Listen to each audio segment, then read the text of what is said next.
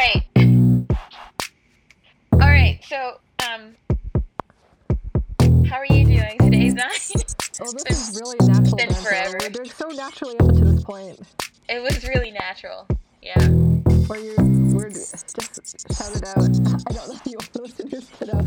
Oh, I need to shave. But Oh, that's true. I do need to shave. with each other. I'm only seeing Liz from her neck up, so I have no idea what part of herself she's talking about. I'm talking about my legs. I need to shave my anything. legs.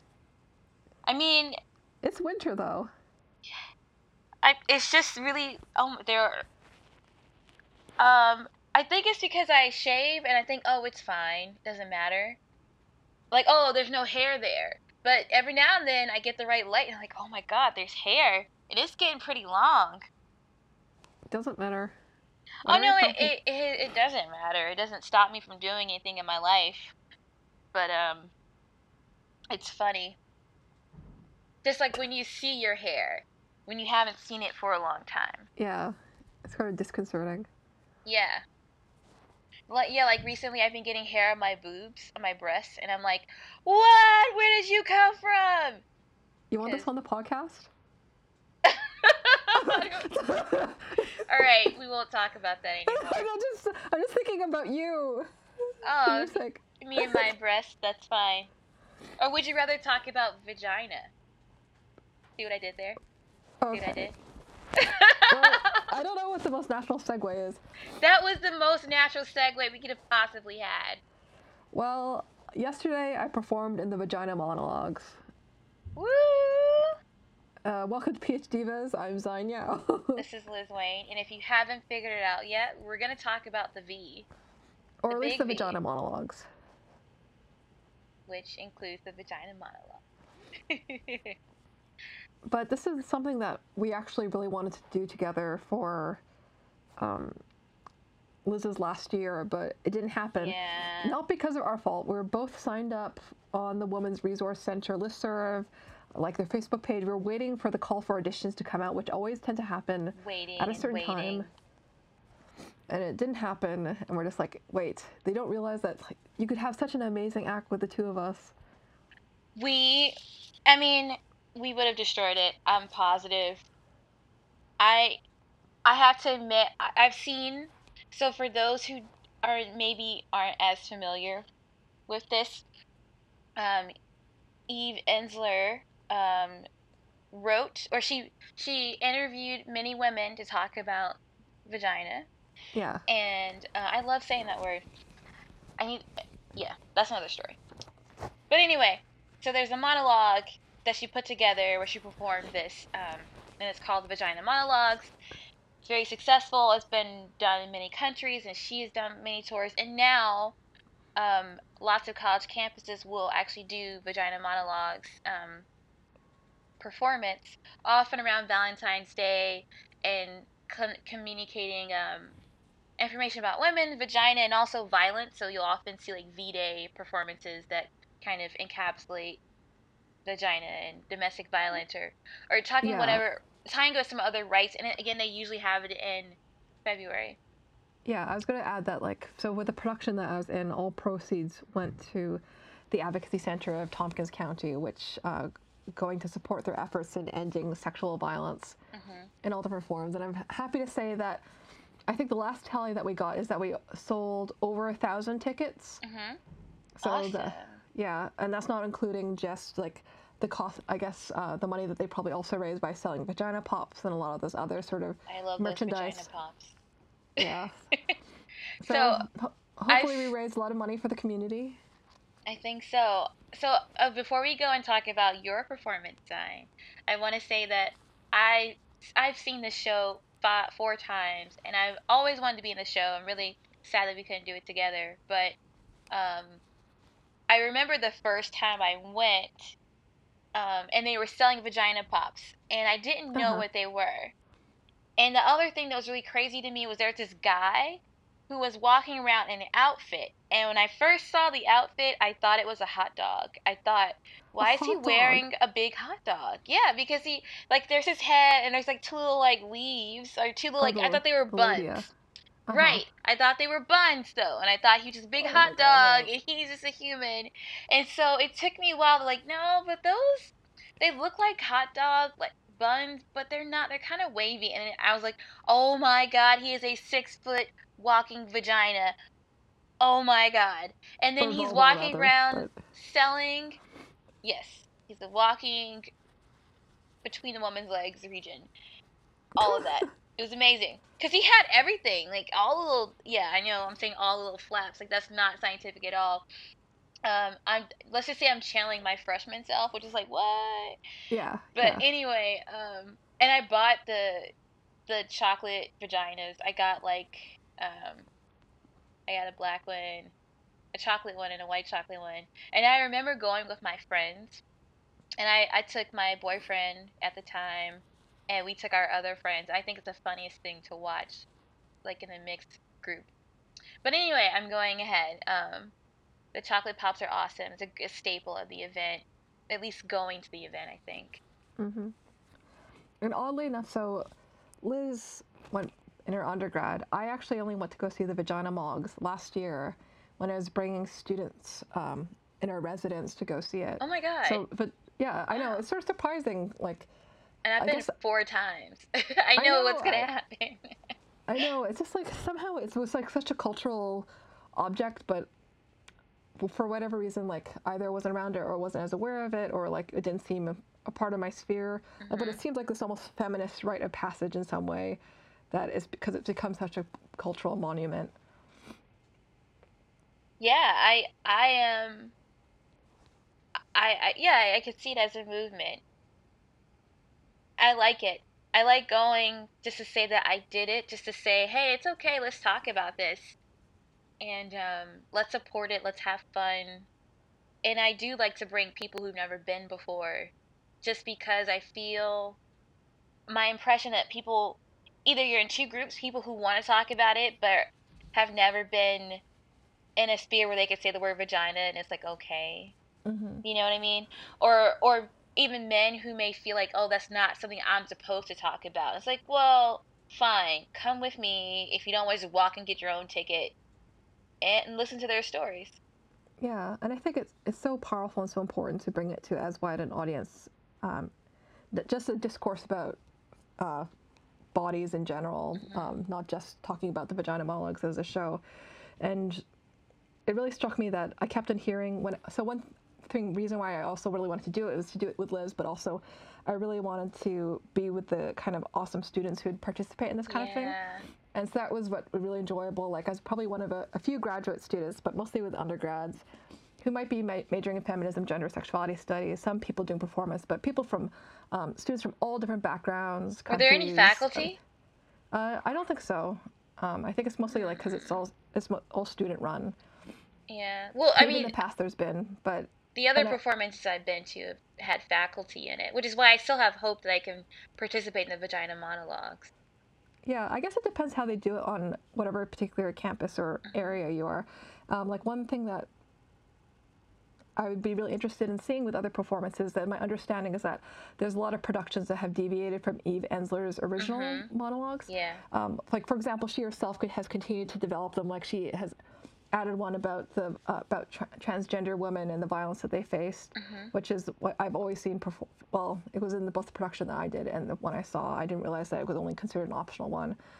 But a lot of other communities, they people design and write their own monologues, which I think would be really powerful to experience. Yeah.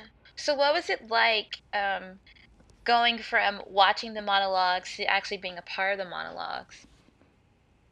For me, it was a very powerful experience. Um, as our listeners know, this year I've been on the job market, which is a terrifying and overwhelming experience in many ways. Yeah. But this is one of the things I decided to do this year, not just because this is my final year at Cornell, but because I wanted to do something to make myself brave. Like I've given papers before, I've taught cl- my own classes before, I've given lectures before, but I felt like it could help push me to be confident in a new way and to develop and explore my confidence and self-expression in a new way and to challenge myself really as well as to connect with what an awesome um, group of under like feminist inclined undergrads would be like. Um, like I've taught like a sexual politics class before, so I got some of that exposure. But to really be a part of that community, I thought would be really exciting, and it was. It was awesome.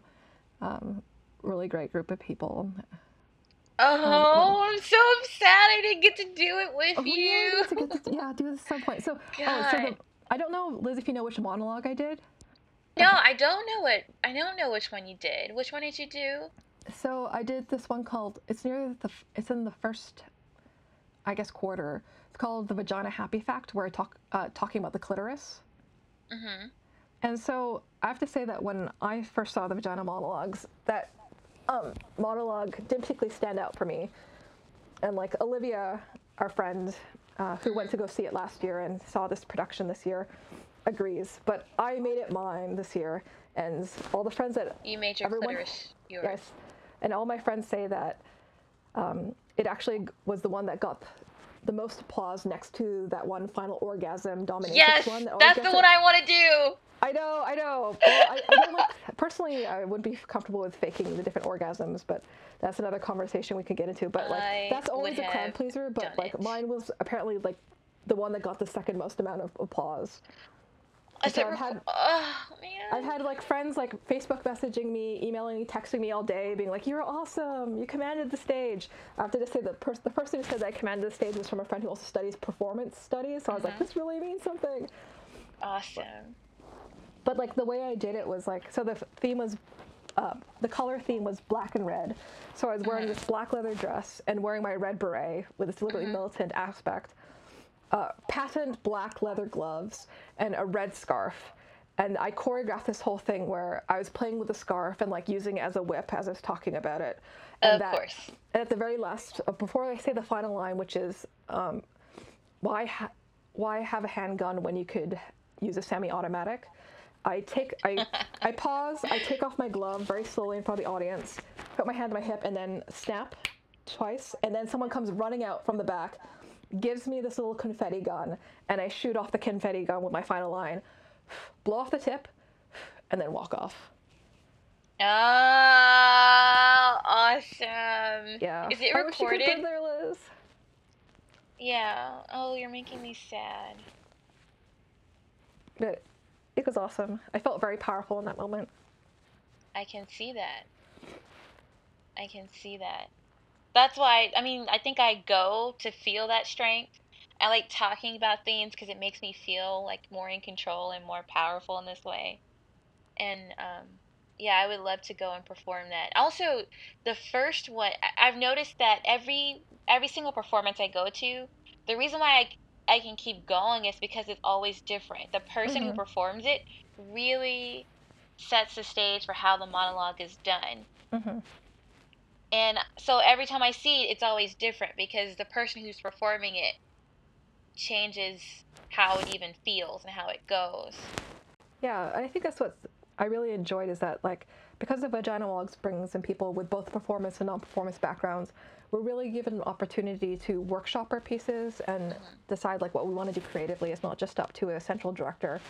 But also what I think is really important, probably for any production of the Vagina Monologues, is like it's really important to talk about what what problems there are with the monologues, which Oh yeah. Oh, oh yeah, like they're very much like a relic of a certain time. Like, like for example, some of them might have very outdated language, um, maybe outdated like racial racial politics. Even like there's definitely like like one of the monologues that a lot of people do have issues with is like is that there's one about um, this woman's sexual awakening from an older woman who just who's much older than her when she's young. Oh, the water, the the huge like the wet one. Uh, no, it's not the flood. Um, it's called the Coochie Snorcher one.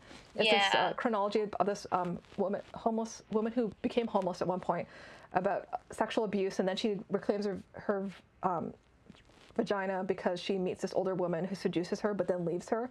But then, as you're listening to it, like you could also notice like there's a something really uncomfortable about the age difference and the power dynamic that we should question. Uh, another example is like personally for me in the segment that I had about the clitoris, I wanted to tweak some of the language because to try and be less potentially trans exclusionary because they, they talk about the clitoris as being part of a female versus male body and now that I think that um, to use like the language right now of some LGBT politics. Like we're now at this trans tipping moment, and now we know that like like genitals are not gender, and like to do so to talk about it in such a way becomes very trans exclusionary, which is why the vagina monologues has been canceled at some places like Mount Holyoke, for example. Oh, example. really? Yeah. Hmm. So, I, but I think what's really, and also, for example, you may remember that uh, during the the monologue of the dominatrix, the lesbian dominatrix, they talk about different Mm-hmm. orgasms. Right. But like in the original, they have like different race orgasms Yes. for different races. yes. And we decided for our production we did not want to do that. oh, really? Okay. So we decided to yeah just So what did they do instead? oh there's a lot of different other ones like they experimented like oh then you hear your roommate walks in and he, Oh. For example, What about the religious ones? Uh, th- no, we didn't have that one. Like, I think they just they managed to think of a lot of really other hilarious ones, like oh, like the the little pug or Yeah. uh, the the kitty cat and the I forgot I have to study for a prelim. Like all these like really the things that managed to be like really funny and more improv and light, but didn't end up relying on really broad stereotypes. The way that I remember feeling incre- incredibly uncomfortable when they had like oh the African American moan or whatever. Yeah. I have to. Sorry, I was pausing because I know that I, I think the last episode I said my parents listened to this, Oh, but oh. um, I don't. It's I don't know, but oh, okay. Um, don't have to I had a comment about that, but um, but I do. What I think is funny is when that skit happens and you're around all of your friends, because nobody, depending on what kind of like friend circle you are, some people don't actually talk about sex, Oh yeah. right? It's like we're friends. We we talk about games, we talk about school, but we're all we all might as well be virgins, even though like you may have some knowledge that they're not. And it's the funniest thing trying to watch people keep a straight face and not laugh at that because you're around friends and you haven't actually had that conversation with them Mhm. yet. I think that's that was really funny, especially when I was in undergrad.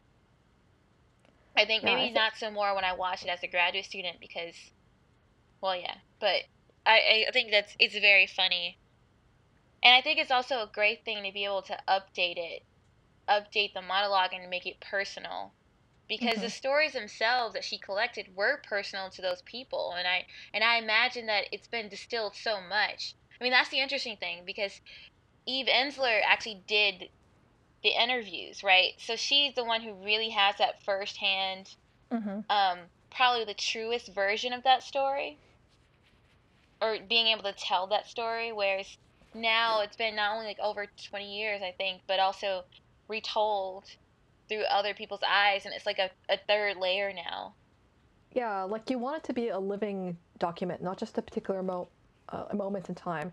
And I think that there's a particular balance that you were talking about here between the particularity of the specific in- uh, interview she did with a specific woman versus the type of universality and cultural power that this the vagina monologues now has as a particular force that might end up trying to universalize these very particular stories and then end up being exclusionary when it was meant to be inclusionary. Right. If that makes sense. No, I, I, I can understand that. I can understand that for sure. I think this might be a good time to talk about the not so. So there are some jovial moments in the monologues, but there are also some very uncomfortable ones, even for me. Oh, yeah. Well, actually, I don't like being sad. I, I think I have enough inspiration for sadness in my life, so when I go to see shows, I usually opt for light, happy ones. Um, but there are some uncomfortable moments in the monologues as well. Like, Yeah, do you, do you want to talk about like there's of course talking about female genital mutilation, talking about yeah. sexual assault. Yes, there there are some sad stories in there, and um,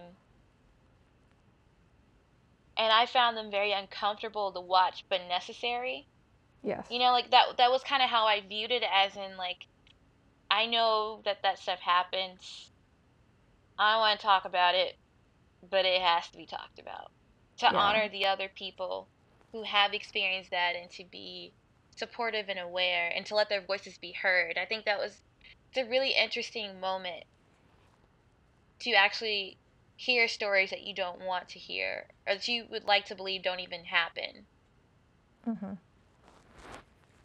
And I think it's I, it seems like every time that this play happens, like one thing that you see popping up on like websites like Overheard at Cornell and stuff like that is that it does make some people very uncomfortable. Mm-hmm. Um, I definitely heard a lot of anecdotes, both about from uh, the other cast members about like there's like cisgendered straight male friends usually who are like, mm-hmm. oh, I just don't feel comfortable about pe- women talking about the vaginas, and I was like dude, I'm sure you have put the word vagina more than one time as a search term in the internet. Yeah. You know, like it's such a silly sort of coyness. Like on the one hand, like it could be acknowledged as a perhaps as like a sexual object or object of desire briefly, but not as like a lived experience of, of yeah.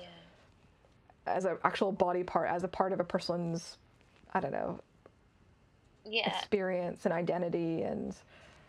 That's an interesting point to bring up that the way my straight male friends have responded to hearing those uncomfortable moments or like it's really telling sometimes because mm-hmm. sometimes i think i've heard that they feel like like they i've noticed like afterwards they'll say like you know that's not me right i'm not like them like they have they feel this need to kind of distance themselves from the people who are the passive the perpetrators because mm-hmm. I would mm-hmm. say that the monologue is it's not like they actually really talk about the men so much as the woman's experience of the actions against them, but they feel like they need to talk about it or say something.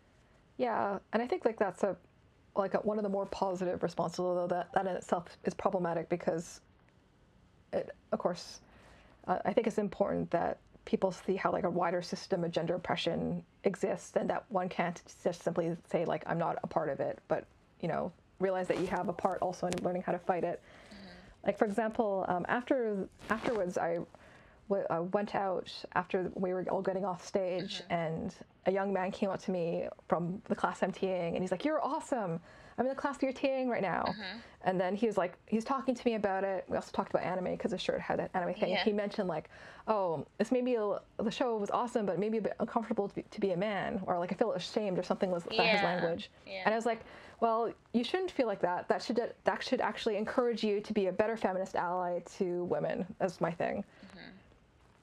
And I think that it's something parallel to a lot of our other conversations about allyship when we talk about other issues like race, that like I think that often a reaction when we talk about this ugly side of human society and like structural oppression stuff like that, like people who have privilege often feel guilty because they see that they're how they're implicated mm-hmm. but it's not enough to feel guilty because i think i once saw it described as guilt as a very blocking emotion and then it just becomes just about you as an individual yeah. but it has to it has to be a moment where you instead of just becoming about you and be feeling guilty see what your relationship is like to others and then feel a sense of responsibility and action and yes. understanding like how do you work against it rather than just being like oh i feel terrible now what do i do i just so terrible okay everything everyone has some sort of problematic past or we have privilege in different ways how do we work with it how do we work with those who who don't have that privilege right. how can we work together to make it a better world? and world if your like, only action you. if your only uh-huh. action is to tell the oppressed person that you feel guilty about it yeah. You can actually save that. That's not helping yourself yeah. and it's not helping yeah it ends up recentering the, the, conversation around you when you're not the person who needs to like needs their voice heard at a particular time often yeah and i think that's an important uh, thing for us all learn to uh, know as allies i've seen a lot of good articles about talking about that mm-hmm. um, but I was also going to say that like I think that's one of the more positive re- uh, reactions. But I've definitely there's also yeah as I said like the other people who are just uncomfortable about hearing the word vagina whatsoever. I know because if you you really think about it, and I'm just going back to the first time I went to the show, it really made me think about how there's no other space where you get to just say it and where it's so woman it's so woman centered that um or yeah, I don't. It's so woman centered that um, I don't know if that's exclusionary or not, but it's not talking about penis at all. It's not talking about like the male experience, and that's such like the the cis male experience is such a prominent staple in society, mm-hmm. right? Like you'll you'll go on TV and you'll always hear about penis jokes. Penis jokes always, always. But when do you really get to go like have a vagina joke? Mm-hmm. And so, or like when you're for seems that like they're still marginal, Right. right? and for that two hour span, you're doing nothing but talking about periods and vagina and, and sex um, experiences, like growing up, um, puberty for the for for women, and so that's really interesting to to understand. You're talking about straight women and um, lesbians, and you're talking about now incorporating um, trans experiences, and so it's just like so not what you hear all the time that it can be refreshing and jarring at the same time. Mm-hmm. Like, it's on the one hand, even if we were talking about how much time has passed since uh, Eve Ensler's original production, it's sort of sad how little has changed. That we still need, like, there's, I'm sure that some people might like say like, oh, well, why do you need just something dedicated just to women, or like a women's resource center, or like, it's like a sort of, sort of argument you get about like why have a Black History Month, you know? Yeah. But it's like at the same time, it's still so important that we have these spaces and these moments that are dedicated to focusing um, on specific issues because the wider culture hasn't changed, unfortunately. I guess one a criticism I'd also bring up about the vagina monologues, perhaps at least in the iterations that I've seen it, is like even though at the beginning there's this shout out thing where like we're like Asian American women, Native American women, African American, like nonetheless like none of pretty much none of the monologues I can think of explicitly address race.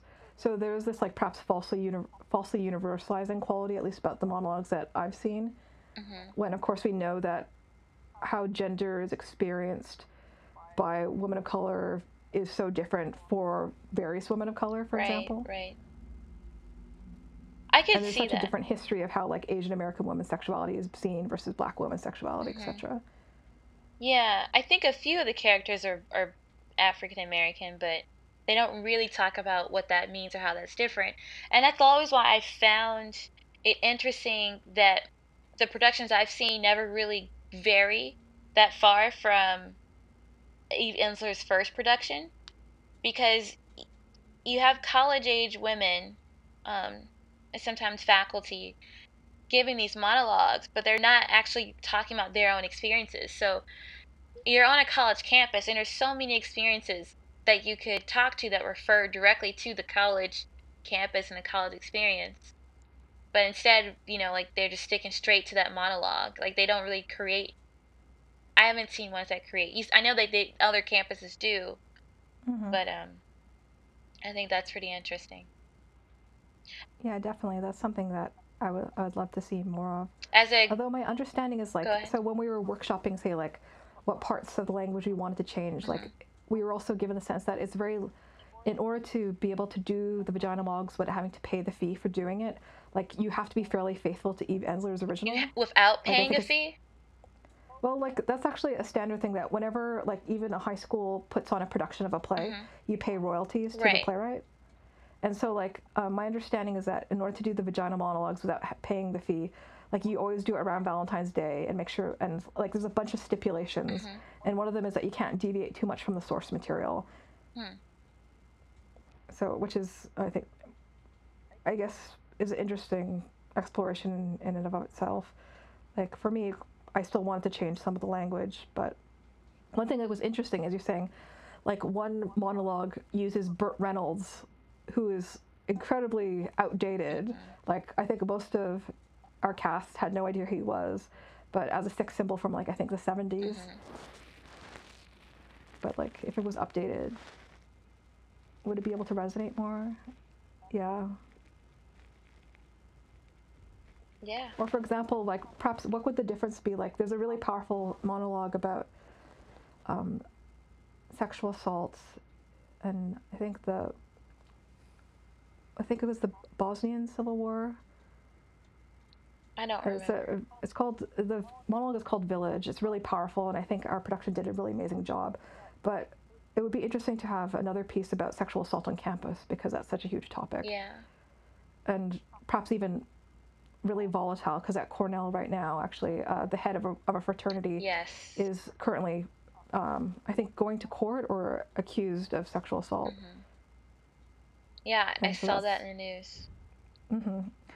Because, like, on the one hand, the one talking about Bosnia and Serbia is really important in terms of like getting people to be aware of like outside of the confines of North America and what other people's experiences are like. But at the same time, like perhaps at the same time, it ends up distancing it and making it seem like sexual violence is only something that happens like far away. But or if you could have both of them, I think perhaps would be the ideal, like showing how sexual violence comes into um, all societies in various forms. Yeah. Kind of odd that in order to not pay royalties, you have to stick to the guidelines, like the original Yeah. format, because that that because that seems to that to oh my gosh English, that seems to suggest that if I did pay royalties, I can do whatever I want. I don't know. What? Like again, like maybe don't quote me on this, but this is just something that our director mentioned when we were discussing mm-hmm. about like what things we could and could not change and like how do we deal with like the datedness of it. Mm. I'm 'Cause sure I wonder- a lot of performance studies people have done a lot of work on this, but yeah. I've also wondered why people never just had their own spirit of the vagina monologues, but just did their own like monologues. But well, they do. That's like I know. It, I've heard that prominently Berkeley they do that. They write all their own monologues. Oh, okay. Interesting. But I guess I'm not quite sure then what the process is that they get to go through in order to do that. And I'm sure Like, you can't call it them vagina monologues anymore. Yeah. Like I think at. Mount Holyoke when they canceled it this past year, I think they instead decided to do a piece that they called like the student body, where everyone just wrote their own pieces. Mm-hmm. So inspired by the spirit of the vagina monologues. Do you feel that you had a different voice as a graduate student? Yes. How I'm not sure if I can entirely articulate it. Um, I believe in your I will s- articulation skills. like I will say that I mean I can't exactly speak to what extent did people even like did my cast members really know I was a graduate student if I didn't mention it or not like some people I think did ask me if I was an undergrad but I think that personally I would not have had the confidence to do this as an undergrad so I really applaud all my colleagues in the play for doing that because personally I don't think I was in a place of maturity and confidence to be able to do the work that they did on top of that, I think because I came from, I am in the place that I am now. Like when we had discussions, I was felt more confident to talk about the things I found problematic that maybe otherwise I wouldn't have. Like for example, in my monologue, um, I was concerned about like talking about gun violence, like the gun violence aspect, because it's supposed to be really empowering that the clitoris is like a semi-automatic as opposed to a, as to a handgun. But it's like, how can I undercut the v- potential violence of it, given that like gun control is such an issue, especially on campuses and so forth. So like for me, because like doing the glitter gun was like way of like making it silly and trying to like uh, like play against the la- the language. Because I, I originally actually I tried to write an alternative version to that line, like trying to do something like, um, why have a sparkler when you can have fireworks or something like Yeah. that. But then we weren't sure if we could change it that much. Whoa, Um, that's not even a lot. yeah, because I was trying to like, can we get away from this, the imagery of the guns, but instead, like the confetti gun, the glitter gun became a way of trying to work within the original language. That's so Canadian of you. Trying to get rid of get rid of the guns. Do you not? But- Yeah, I'm just kidding. I'm kidding. I agree. I I can see that. Yeah, uh, PhD students do bring a lot to the campus community. A lot of maturity, a lot of um you're in a different position so you're able to give more. And I think that's true of every level that people are. Mhm. We're building the Like- community. I don't think that. I guess what I, I'm hesitant to say is like, it's not like I think I gave something necessarily different than my undergrad peers, but I know that I gave something differently than if I were personally an undergrad. Hmm. If that makes sense. Yeah. Oh, I just want to acknowledge that one of our listeners, Carolyn, has also been a part of it a couple times. Mm-hmm. We were very jealous that you were in it last year when we weren't. Yeah, we were. Yeah. Actually, we were a little. Sh- I was a little shady because you were we're like, announcing. We didn't hear about the auditions at all. Right. How, So she was announcing that you know the vagina monologues are happening. We're like, what do you mean they're happening? Di and I were supposed to be there in it together. I know. to be honest, I just wanted to dress sexy on stage. you could dress sexy anytime, Liz. I know, but, but I really in front of a wanted to be on people in stage. Daly Hall. I don't know what that says about me, but I just know that that was that always seems super fun. But but and what I mean by sexy too is not like like I've seen people go for sexy on stage and they sometimes they look very uncomfortable. Mhm. And cuz it's almost like they're doing what looks mainstream commercially sexy hmm but not necessarily what's their sexy or what they feel comfortable in. And I think being comfortable is like the most sexy thing you can be like be wearing Yeah. in a way. So like so if fishnets and things like that make you feel you're comfortable in those, you'll look sexy in those. But if you are like really concerned and like you, like you don't like the like fishnet, and I'm just using that as an example, like you can kind of tell. You know, hmm and so um so yeah i've always just wanted to go like yeah oh i'm wearing this. I'm comfortable. Hear me roar. I'm a woman. Like give me a reason Yeah, i can I- point at my vagina on stage. I just want to do that. I don't know why. I just i don't walk around doing that daily but that's why i like this platform because i have an explicit reason to do it and then when i can Mhm. leave i can just be done. I feel powerful and strong and affirmed. And I think perhaps something to add to that is like, as a woman who is an academic, it's like our gender is usually only intrudes in the most negative ways that we know that like oh do you have to worry about if you're going to get married or you're going to have to worry about like what your fertility is if you're going to have children like i think that as a woman academic you're so used to thinking of your gender in negative terms about like what barriers there are that we're we don't often have spaces to affirm affirm and ourselves just be. Yeah. Yeah. Like my breast is supposed to exist on stage now. Yeah, like we're so often in the defensive mode, like in an embattled position inherently. Yeah. Well, I I love the show. I um I I'm guessing the one if UNC had one it's already done, but I will I actually do want to try year. to do it next year somehow. Figure out where it's going on and maybe if I have time even like start it myself. So Mm, wow, that'd be amazing. I would that'd be be exhausting and a ton of work, but amazing. Yeah, but I, I love those kind of things. It'd be like organizing the conference again. You're just addicted to being able to organize and be super competent, Liz, and running this whole community. Well, when I ran the conference in 2012 for the under conference for undergraduate women in physics, and I did the Northeast conference, and it was amazing. It felt really good. Um, and it went. It all went really well. There are things I would change, and there are lessons I learned from that, but yeah, I, I love doing it. And I was always I was still doing all my research too, so it just Mm. I don't know, it fit in. I would wake up at six in the morning just to do stuff. But like I was actually out of bed. So and I wanted to be doing it. So I mean that's like the best thing to do when you want to do something.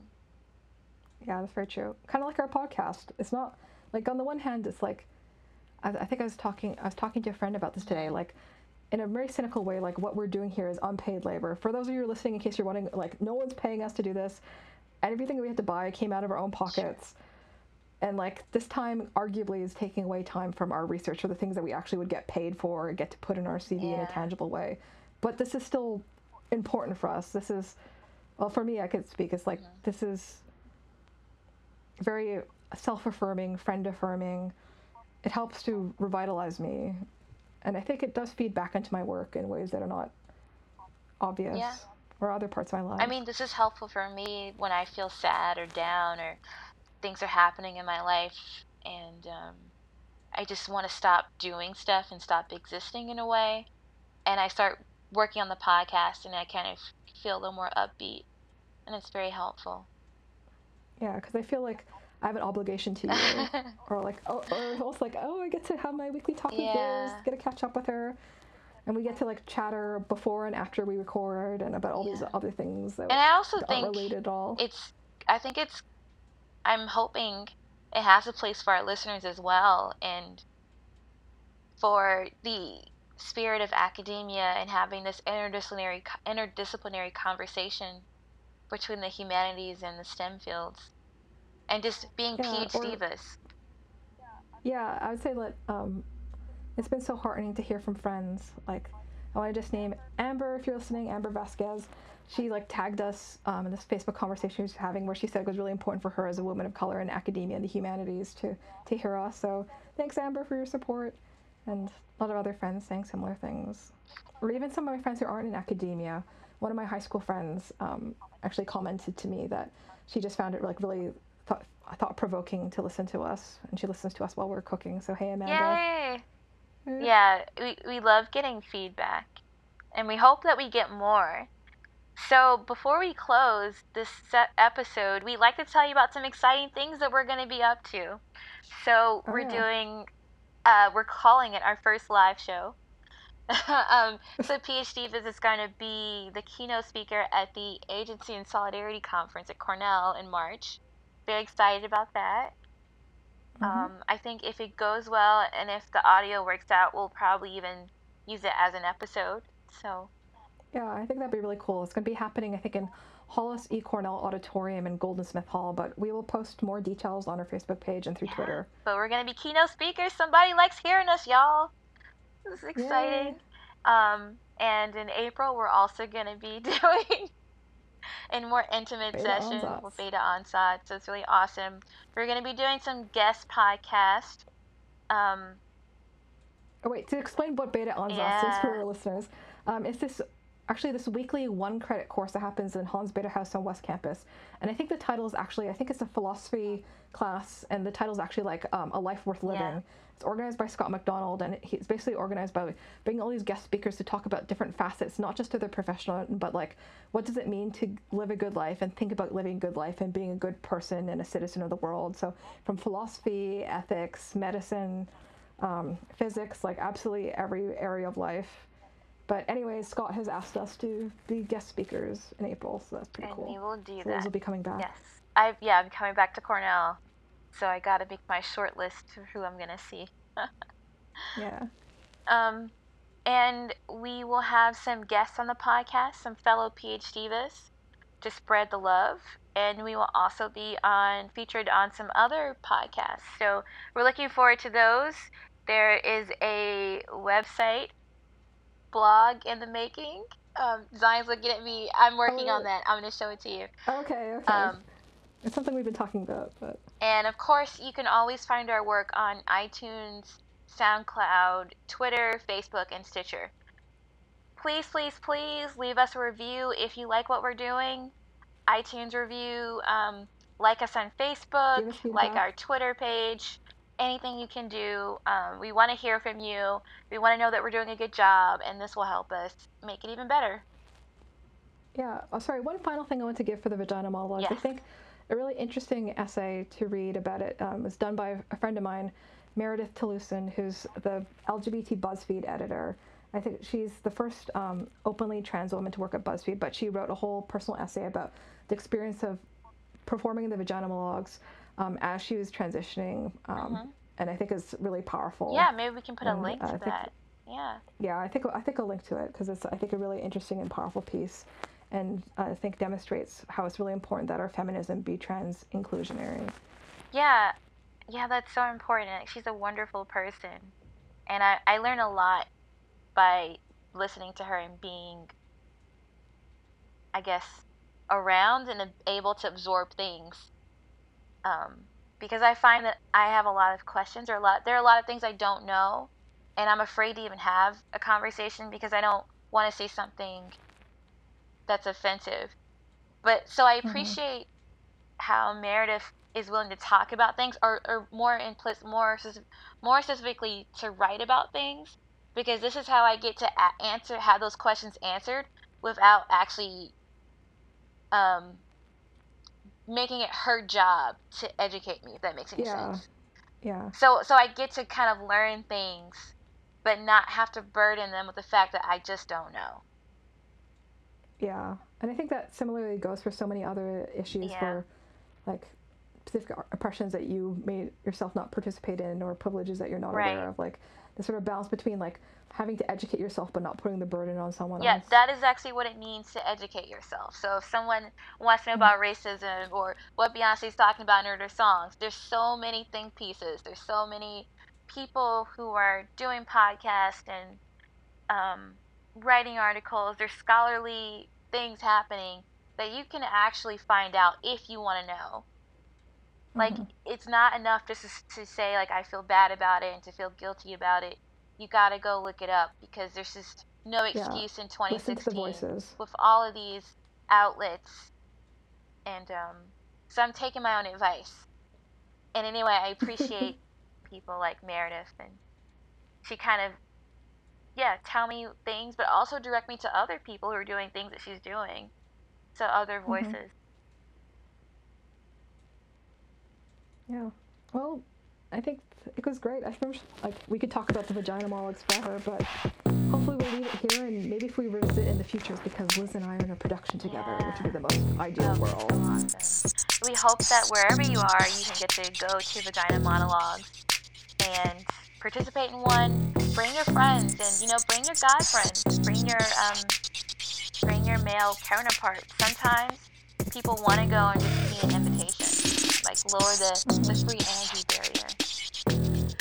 barrier. And I think like the vagina monologues are in no way perfect. We're not saying that, but I think the conversations it, it creates and the space it creates are so Right. important. And so feel free to respond to it, critique it, like try to imagine what, a better version would be for you, you, your community. Like take it as a stepping off point to so much else. Yep. But have a good night. Nope. But it may not be night for them. Um, but again, this is the This podcast. Thank you for listening and tune in next time. Take care.